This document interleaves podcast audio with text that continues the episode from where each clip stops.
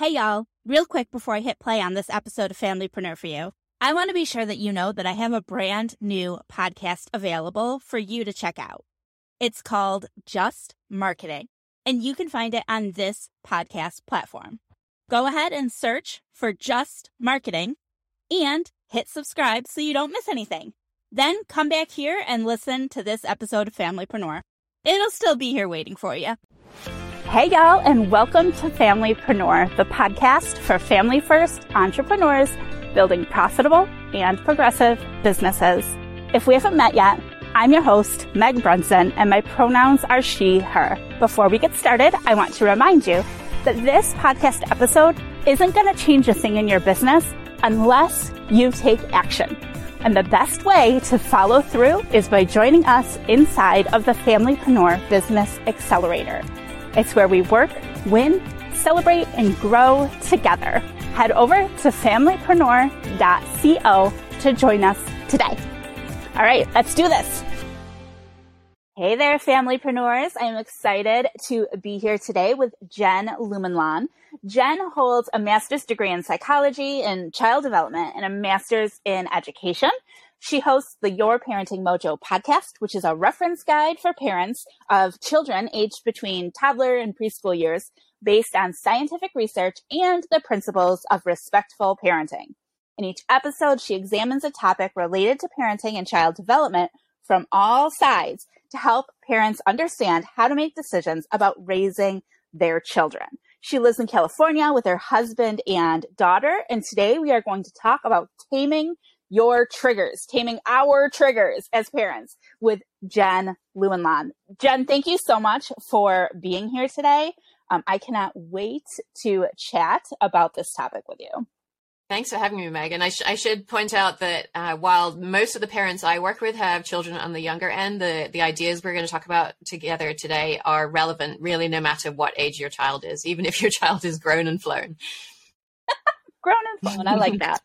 Well, I think let's first talk about uh, triggers. Like, why, as parents, why are we triggered so much by our kids? Why do we have a, such a hard time when our kids misbehave? I'm putting in quotes. yeah, the old air quotes. Yeah, I think um, it's really tempting for us parents to see our children's behavior as the problem because that's kind of the culture we grew up in, right? That's what we were taught when we were kids is that if our parent is disapproving of us in some way, then it's our fault. It's our behavior that needed to change. And so that's sort of the model that we, we grew up in. And so it's, in a way, it's natural for us to think, well, I'm having these big reactions to my child's behavior. Clearly, there's something wrong with my child's behavior. I've been on earth for a long time now, I was doing fine. I wasn't exploding all the time and having these big reactions until my child came along. My child is here and now I'm having these big reactions. And so clearly, if my child would just stop doing this thing that pushes my buttons, then I wouldn't need to have these big reactions, right? So, um, so it's sort of built into the way that we were raised. And it turns out that uh, changing our child's behavior is firstly difficult because who likes to have their behavior changed, right? Nobody likes to try and have their behavior changed by somebody else.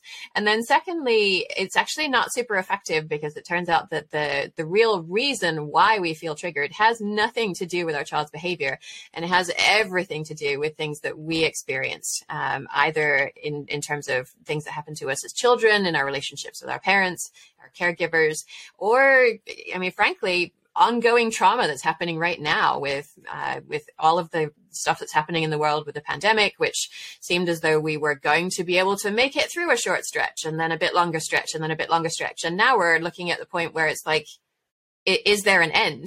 And all of a sudden, it just feels so incredibly deflating and defeating. And so we're trying to navigate this at the same time as our children are still doing all the age appropriate stuff that children do.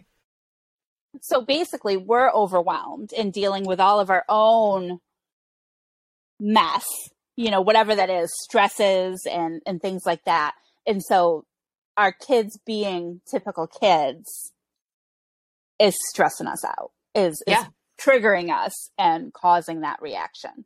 Yeah. Yeah. And particularly when our children do something that touches something uh, that was traumatic for us.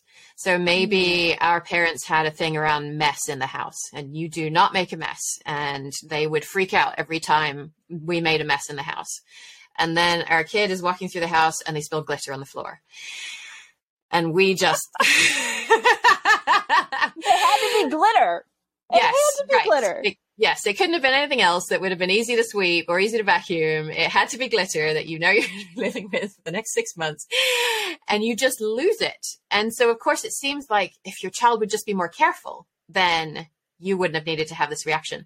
But actually, where this came from is that old hurt, that old memory of the way your parent or caregiver reacted to you when you did something like making a mess. And of course, make a mess is one example. These kinds of traumas uh, come up in so many different areas of our lives. I mean, with the parents that I work with, I've I've heard from parents who uh, their their parent would say, "Oh, well, you know, stop being lazy. Just just come along and walk." And now, when their child refuses to walk, they they have the the explosion.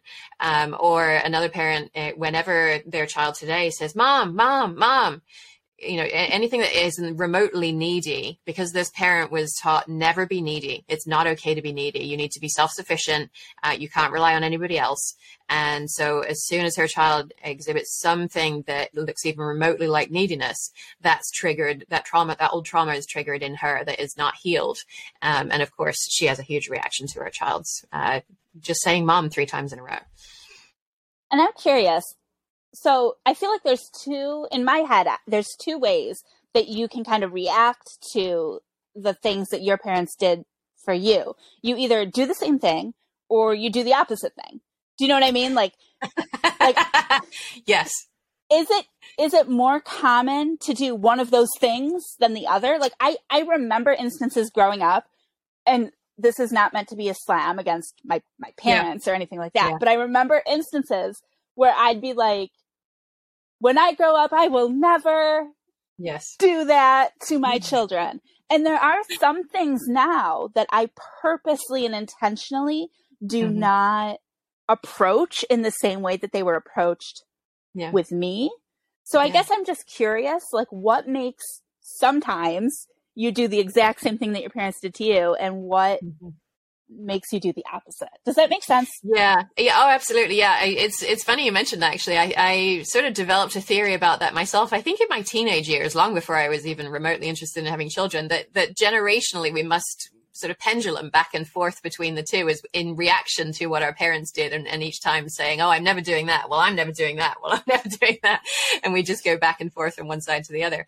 Um, and i think which way you end up going depends a lot on your temperament your personality um, uh, on what was modeled for you and how scary that was for you, on what your coping mechanisms were, and whether your coping mechanism was to try to fight back, as it were, to stand up, or whether your coping mechanism was to sort of get into the shell and hide, um, or to run away, or to placate. You know, I've worked with parents who say that when they were five years old and their parents, their own parents were in the middle of really big conflagrations, uh, this this parent I'm working with would bring everybody cups of tea to try and smooth things over, and they're like five years old, bringing everybody cups of tea to try and smooth things over.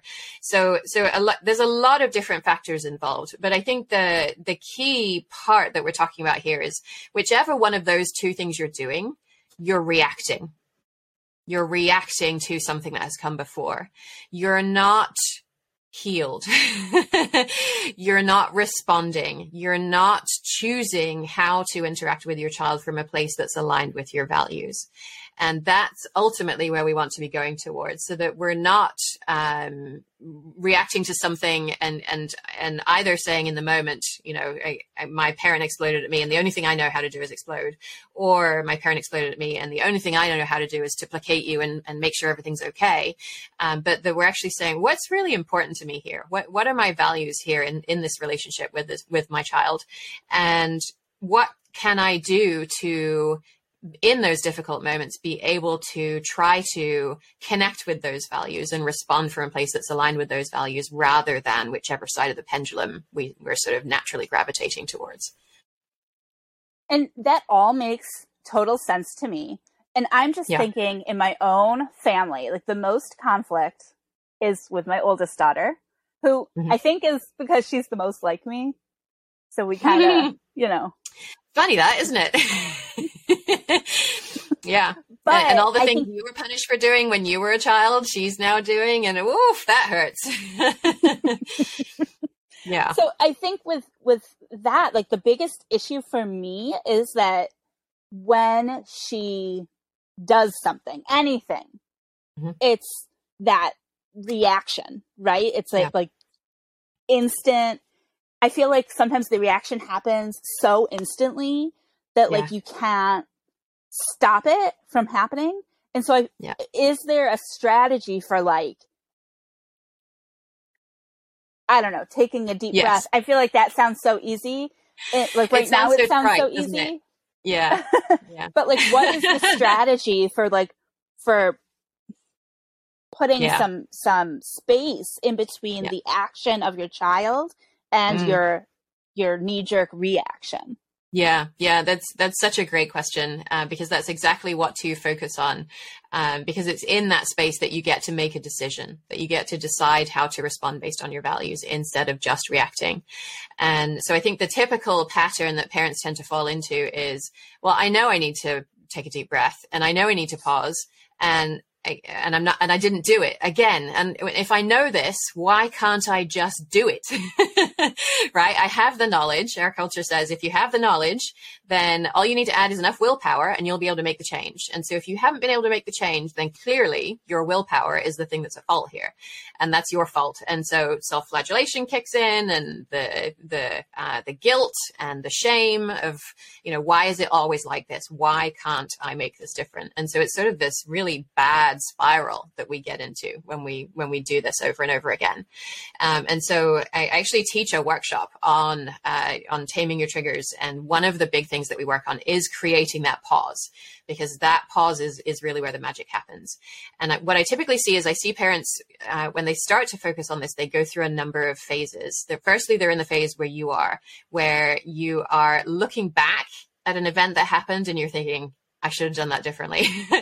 uh, you know, the whip comes out and you think, why, why can't I do this? And then if you keep focusing on that, what you will find is the next phase you'll probably go through is you'll see it happening in the moment and you'll think, I know I need to create a pause here, but but it's not going to happen. And I'm going to say the thing I'm going to say anyway. And it's going to be really bad. You might even have an out of body experience. I've talked to parents who are like, I can see myself saying it. And I know that in 10 minutes I'm going to be apologizing, but I can't stop myself. And so that can be a sort of a discouraging phase. And you keep focusing on it in, in the difficult moment, taking a deep breath, putting a hand on a heart, doing, doing something that feels nourishing and creating a moment of space and then it comes. At first it, it, it's so tiny that it's almost not even enough to to make any kind of decision and then you keep focusing on it keep focusing on it it gets a little bit longer a little bit longer and that creates the moment that you need to make that decision.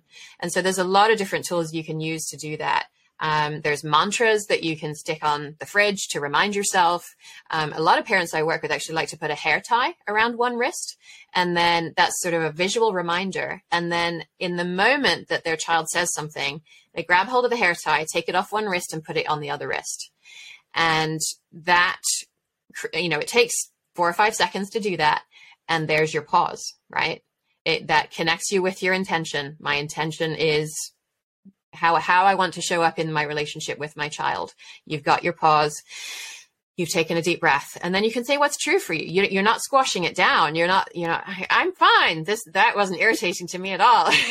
through gritted teeth, you can say I'm super frustrated right now, um, and be really honest about that. Uh, but you're coming at it from a place of this is what's true for me, not why did you do that thing, right? So talking about your feelings rather yeah. than projecting what yeah. you think. Yes. Yeah, to start has, with, um, and yeah. of, of, course, then you're going to go into, um, you know, what there's a whole conversation that you can have from there about what was happening here and why was the child doing this thing and chances are it was for some reason that you didn't even realize was a thing for them and then you can share what was going on for you and but but all of that comes from having created the pause and and you're never going to do it perfectly and i'm i'm going to confess last night i screwed up I had six hours of back to back recordings and interviews. And then I had to go grocery shopping and pick her up from school. And, uh, and she was having a hard time and she wanted to watch video games. And then, you know, I, I asked her to turn off the video games and she's like, okay, where's my dinner? and I'm like, for real? and so, yeah, I, I had a moment where I, I am not a, a yeller, but I, I said firmly, you know, for real. and she was upset and we had a difficult moment and, uh, and I was not able to connect with my, with my values in that moment because what we call the window of tolerance was really narrow. I'd had so many other things going on that day that my window of tolerance for her behavior was really, really narrow. Um, if I had maybe scheduled fewer things that day or had asked my husband to go grocery shopping instead of having me do it, then I would have been able to widen my window of tolerance and respond to her. So, lesson learned for me, right? It's my behavior that needs to change. Yes, we can talk about helping other people instead of demanding dinner at the moment your video games are over. We can have that conversation too, and we will. But there's a lot that I can do about this situation that would have made it better. And I appreciate that example because I think when I'm thinking about my uh, triggers and and my behaviors that need to be changed, I'm thinking about the extremes. Mm-hmm. So like the and I don't want to make it sound worse than it is, right? But like the yeah. shouting or the screaming. Yeah. yeah. Um and I'm not really thinking about like the eye roll. Yeah. The eye roll that I make that my kids see and perceive. Yeah. And that is just as misaligned with my values as raising my voice. So yeah. I, I appreciate that example because I think it it makes me realize that it's not just um, the extremes that I was initially thinking of. Can we talk a little bit maybe about like what what those what some of those other um, reactions might be yeah. That, we yeah. as and not just as parents, right? But just as humans. Like I feel mm-hmm. like it's it's a human thing like that we typically might do um mm. that yeah. would, that could be benefited by yeah it's funny you mention eye rolls because we hate it when our kids roll their eyes at us right but somehow we still do it yeah, exactly. Um, yeah, I think so that there's four main patterns of behavior that parents tend to fall into when they when they are feeling triggered, and the first of those is flight. Uh, sorry, is fight. Um, so so that's when maybe you're a yeller, you're exploding. Uh, you might even sort of swat or spank your child. There's there's very much sort of a, a big physical presence here for them um, wh- whether that's uh, expressed verbally or expressed physically. So that's the fight. Then there's the flight where you you leave as fast as possible, um, and there are plenty of parents who do that too, and uh, and that can be physically leaving the room or mentally and emotionally leaving the room and just kind of checking out because it's not safe to be here. You know, if, if, if you think back to your own childhood and the interactions you had with your parents or caregivers, then uh, it wasn't safe to be fully present in that interaction with them. And so your mind went somewhere else. Um, if you're, even if your body was, it wasn't acceptable for your body to go somewhere else. So it's the flight. Um, then there's freezing, which is when it's, it's like deer in the headlights like I can't, I can't move. I can't make any decision. I can't do anything. Some people describe it as almost like having a foot on the brake and the accelerator at the same time. It's like everything's spinning and the tension is ramping up, but nothing's moving. Uh, and then the final one is the fawn. And we typically see that in parents who have experienced pretty bad abuse or trauma. And uh, that pattern comes up when you are trying to get the abuser to stop doing the thing. And so you tell them anything that you think they want to hear to make that stop and uh, and so then we see that showing up in relationships with children when our children cry or scream. It's like okay okay whatever you want. I'll get the ice cream. Just stop crying. It's okay. And and so we try to placate them to to to make their feelings better so that we then don't have to feel those difficult feelings. So that's that's typically the ways that we see it show up. And of course there's variation in in each of those as well in terms of severity and the, t- the types of things that parents actually do. Sure. And the same strategy of like giving that pause to allow you to regroup would work in all of the situations. Yes, yes, it really does. Um, and what it does is uh, allows you to do what psychologists call reappraise, uh, which means to take another look at the situation and to assess what's really happening here. Uh, I think that when we when we have these big reactions, our, our first uh, it, it, when we're early to the, the journey of learning about it, we, we know we're not supposed to do it, right? we know we're not supposed to show up in our relationships with our children this way. Uh, but, but here we are having these big feelings. And so the, the thing that we think we must need to do is to stuff that down is to just kind of put it away somewhere and pretend that it's not there and, uh, and not really deal with it as, as we have not dealt with it for the rest of our lives. When actually, if we can take that pause and reappraise the situation, what we'll probably find is that we can see it from a different perspective. So, so maybe I don't know. I I have a vase that has been in my family for a long time, and it's delicate and and it's not expensive, but it has a lot of sentimental value to me. Maybe, and this this has not happened. It's just just a, a made up example. Maybe my daughter knocks it over, and it breaks. And my narrative immediately goes to you're so careless. And, you know, I told you a million times not to touch it. And what were you thinking? And anything else my parent would have said to me if I had broken something important to them. And then maybe uh, we can pause and take a breath and we can see what what was actually going on for the child. Were they super excited about something that's happening in the house that day? Were they even coming to bring us a cup of tea? And they were so focused on the cup of tea that they didn't see how close they were to the vase, right? And it was an accident that could have happened to anybody. And so that reappraisal helps us to see what's actually here. Not what are the stories am I telling about how careless my child is and uh, how that connects to the trauma that I've experienced, but what's really here. And then we can we can be honest about what, what's here for us again. You know, you don't have to say, "Oh yeah, that that's fine. That, it didn't mean that much to me." We can say, "Oh my goodness, I'm so sad and I'm so disappointed. That was really important to me."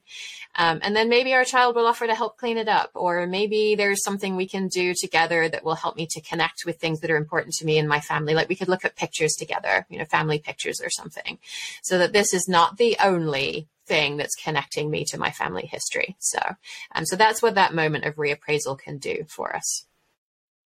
And now, from on the, on the flip side of things, we can't change the past, right? If we have, we if we're aware, you know, that we we messed up, you know, mm-hmm. and and it's too late for the pause. Like the the yes. the trigger has already occurred. The the damage yeah. has already been done, whether it's an eye roll or raising the voice or um, whatever.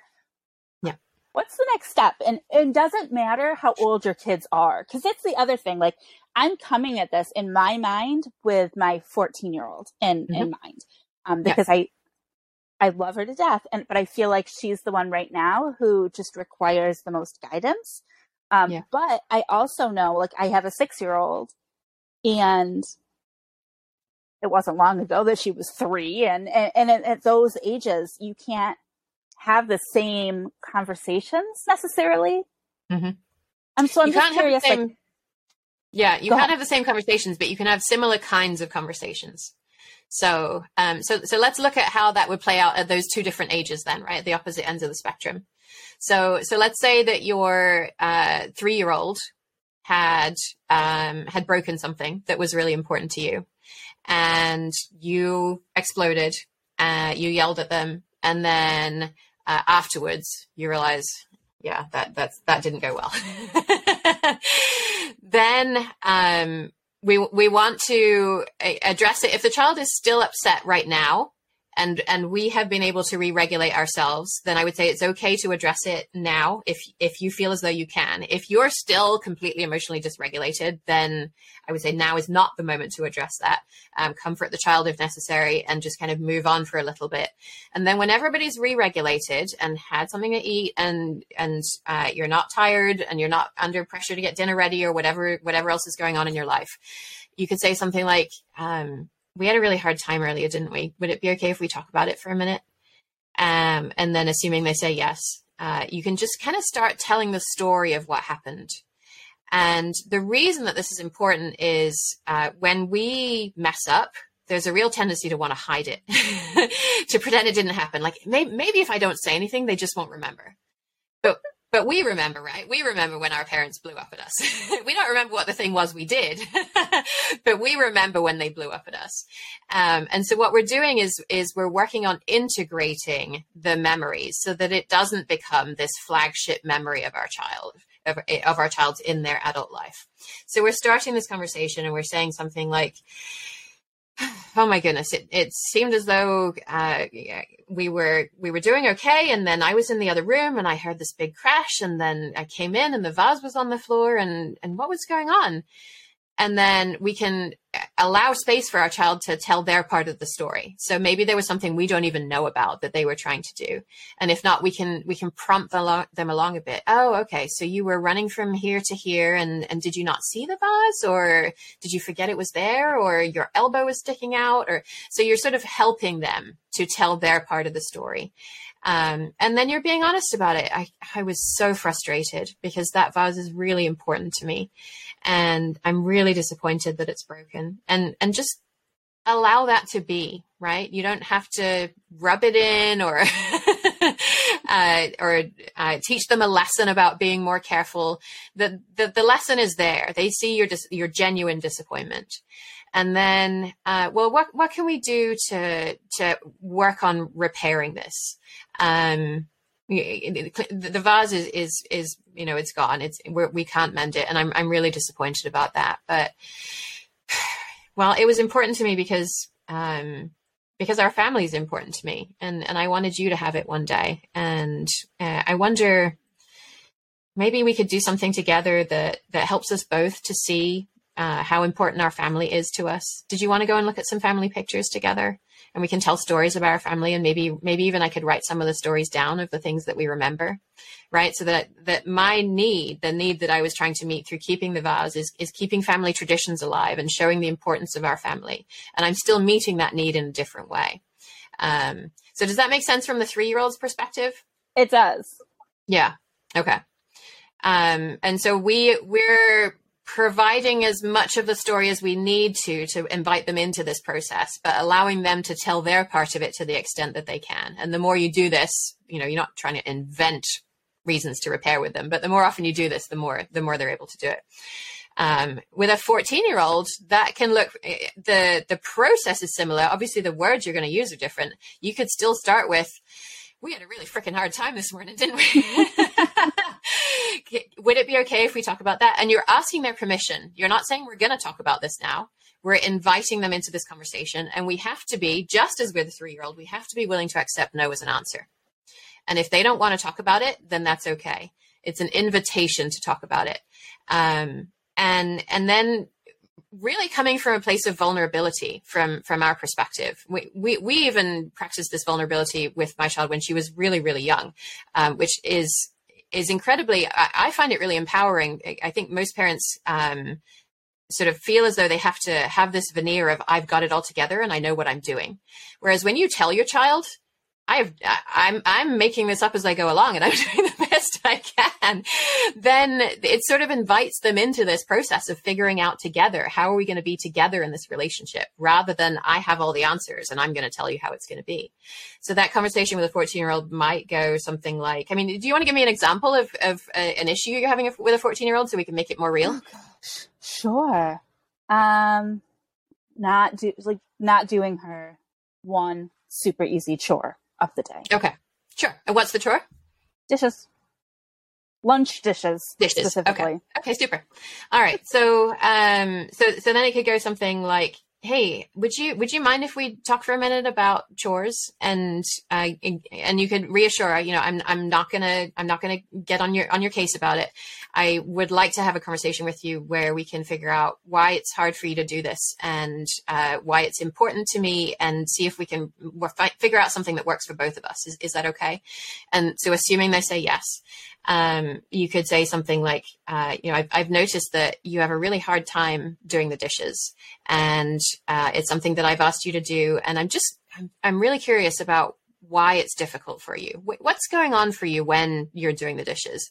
And so what you're listening for is is how they're feeling about it. Are they feeling um, like it's it's taking them away from something else they'd rather be doing at that time, or it's boring, or uh, w- whatever it is. You know, there could, there could, be 15 things that are going on for them that that they uh, that they're feeling uh, in that moment.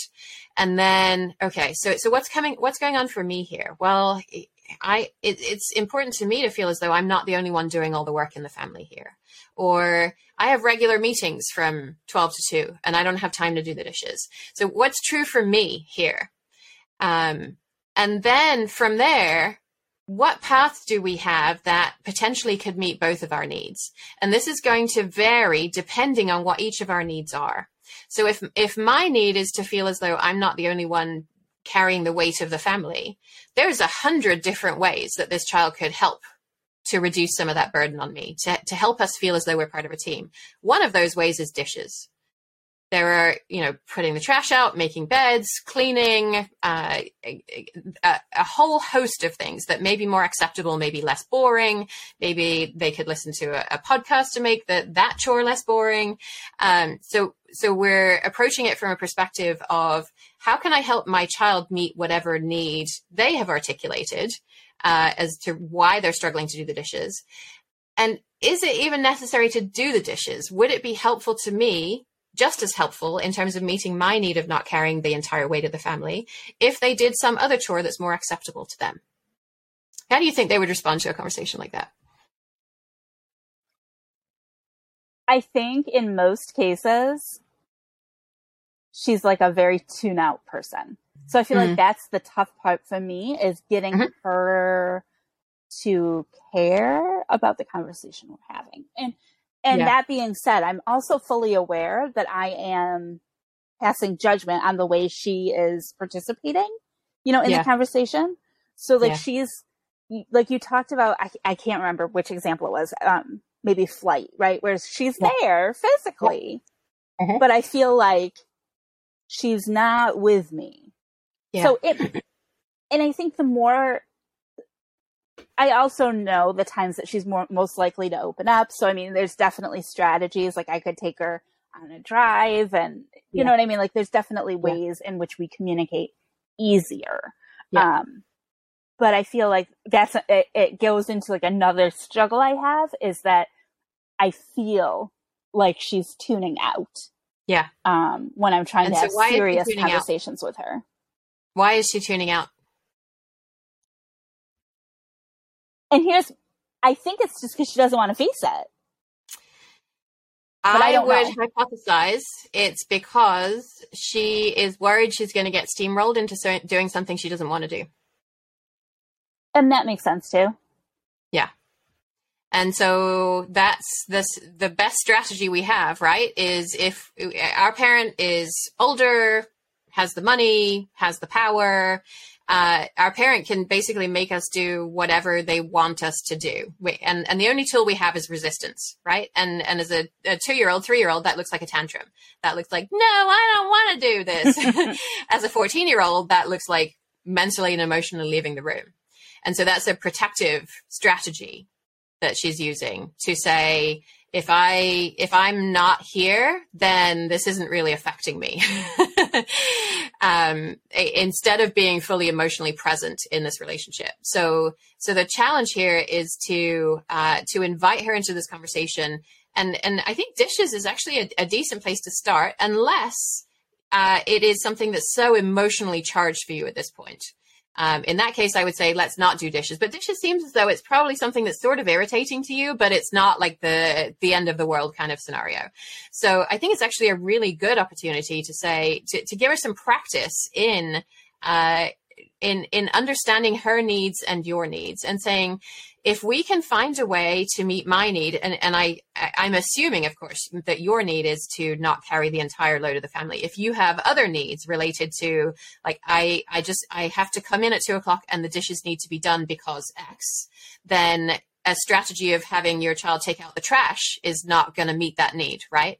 So, so it relies on you having articulated your need and me having guessed that correctly as you not wanting to carry the entire load.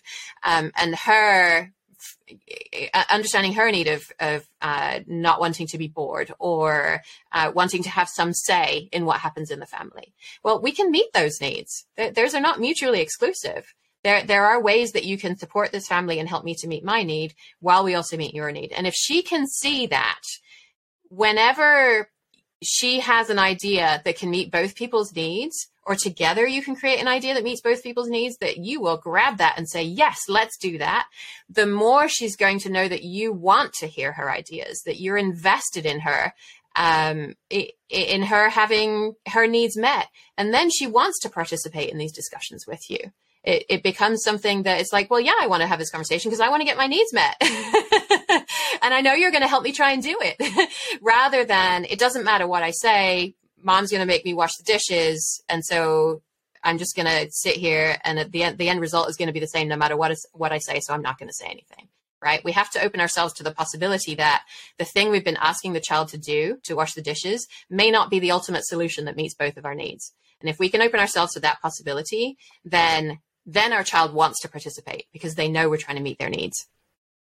And it would seem that as these conversations happen, it's also like bringing it full circle, allowing that space to be there. Like it, it just like snowballs, but in a good way. Ex- you're exactly right. Yes. Instead of getting in the negative spiral, you're getting in the positive spiral because more of our needs are being met more of the time. And when your needs are met more of the time, your window of tolerance is wider. and then you have the space to be able to pause. Even when your child rolls their eyes or does something that you would that would normally have sent you over the edge, when you have that basis, that that relationship that's grounded in meeting most people's needs most of the time, you find yourself in a place where you can pause, you can take that breath and you can say, I am feeling super frustrated right now. and have them say, me too.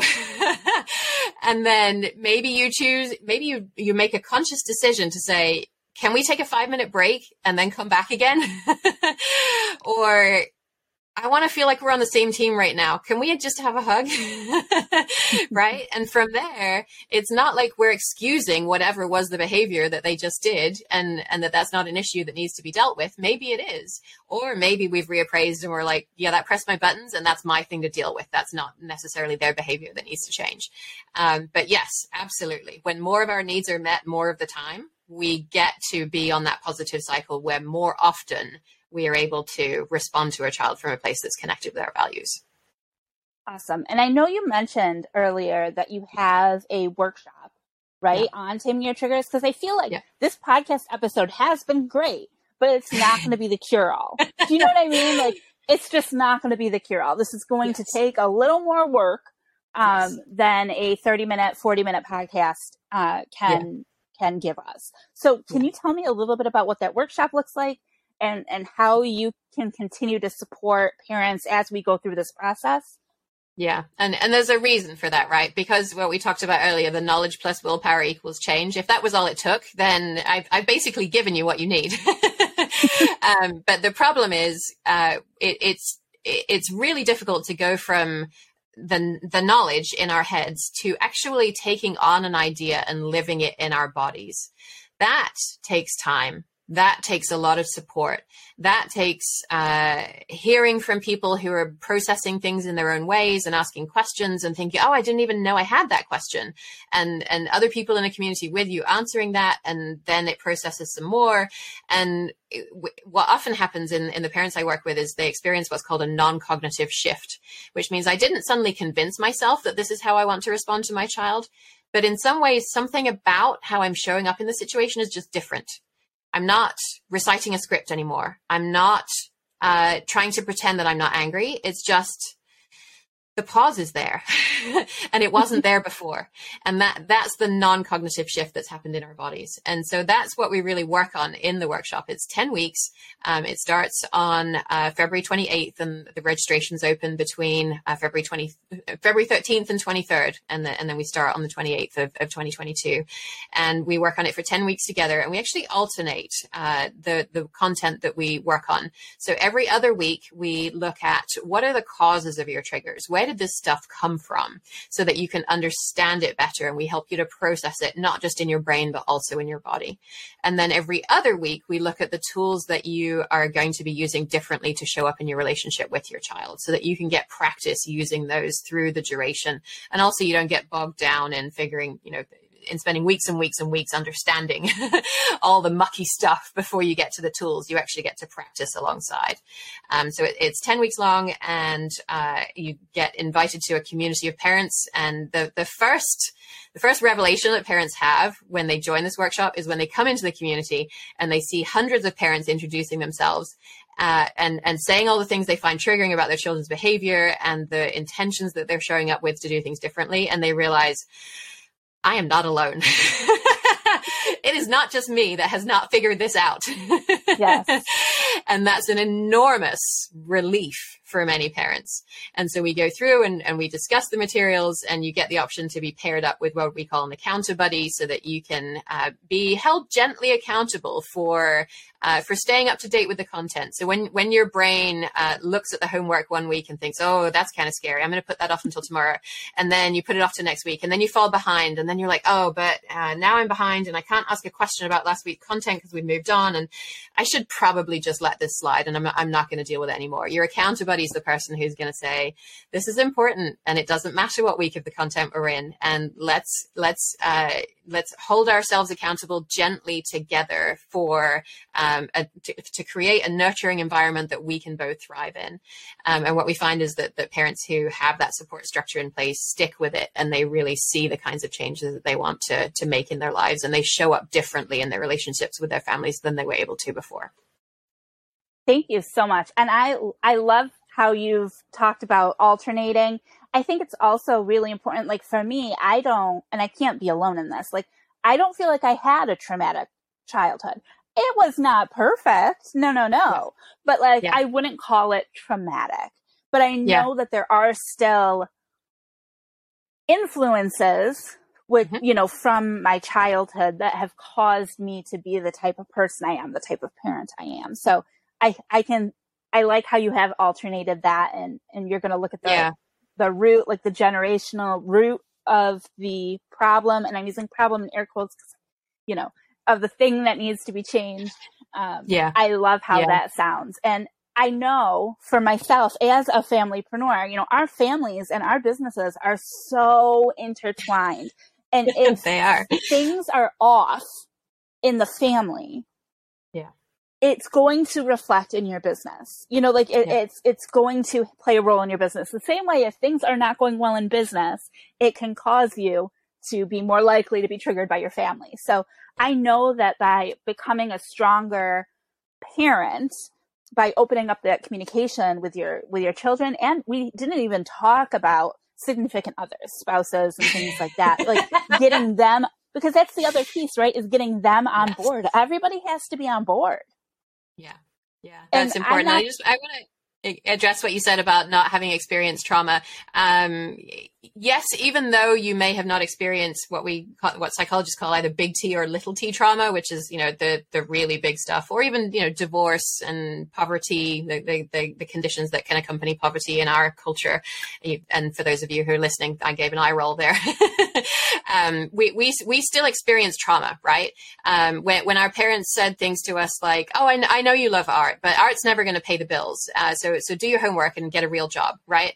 That that's the trauma of capitalism showing up in our lives, um, and and that impacted us. And and maybe we feel, oh, I I shouldn't be creative. Cre- being creative isn't a real thing, right?